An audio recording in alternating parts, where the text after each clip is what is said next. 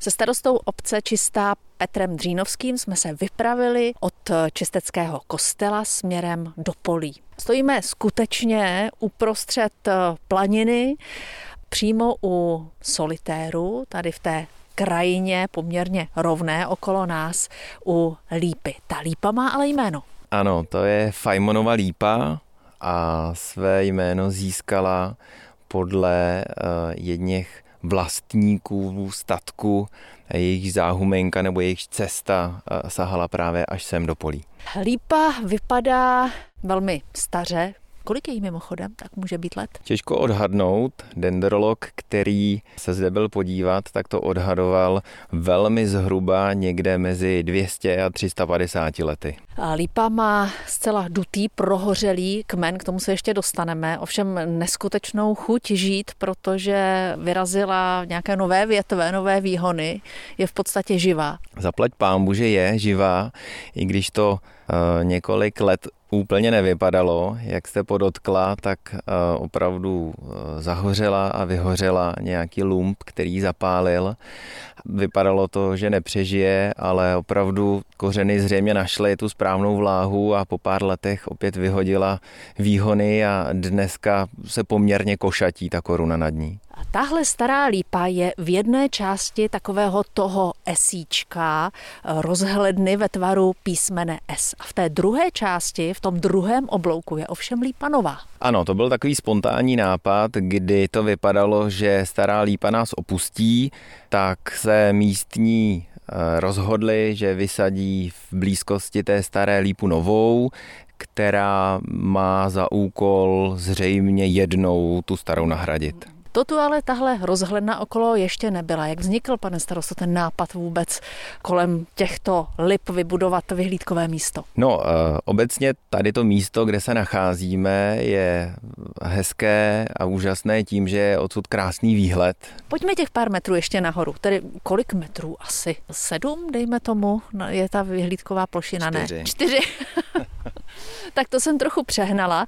Nicméně nahoru vede točité schodiště na takovou stezku v korunách stromů, tedy v korunách stromů dvou lip. Tak už jsme nahoře a teď můžeme už o tom pohledu do krajiny krásně mluvit. Ano, mohl bych popisovat ten volný horizont, kdy s chodou okolností dneska jsou vidět tamhle Orlické hory, eh, panoráma Krkonoš, na druhou stranu se nám rýsuje takový vrcholek nad Žiárskými vrchy a směrem k východu Javornický hřeben, za kterým potom se dostaneme na rovinu směrem ke Svitavům. Na rozhledně jsou kombinované materiály, ty podlážky plus eh, opěrné trámy eh, jsou ze dřeva, eh, zábradlí je pozinkované. Hraje v tom roli i třeba místní dřevo? Ano, podlaha, po které se procházíme, tak je z dubu, a opravdu je z místních dubů, z čisteckých lesů, tak to je další taková symbolická záležitost jako čistá sobě. Fakt je ten, že ten nápad ozrál postupně. Jak jsem říkal, vzhledem k tomu, že to místo je hezky jako dostupné z různých stran a částí té dlouhé naší čisté, tak se při různých příležitostech tady lidé potkávali v minulosti, jak jsem eh, se dozvěděl později, a potkávají dodnes. Takže třeba na Velikonoce nebo po Novém roce z různých stran přichází prostě procesí lidí, každý vezme něco dobrého na zub nebo na pití a takže se tady je možné setkat s několika desítkami lidí, kteří besedují, a popíjejí samozřejmě, klábosí, a je to moc hezký, kdy přijdou vlastně celé rodiny, takže to místo má takovou jako symboliku v tomto duchu a to esíčko, které eh, vzniklo mezi starou a novou lípou, má takovou jako propojovací symboliku.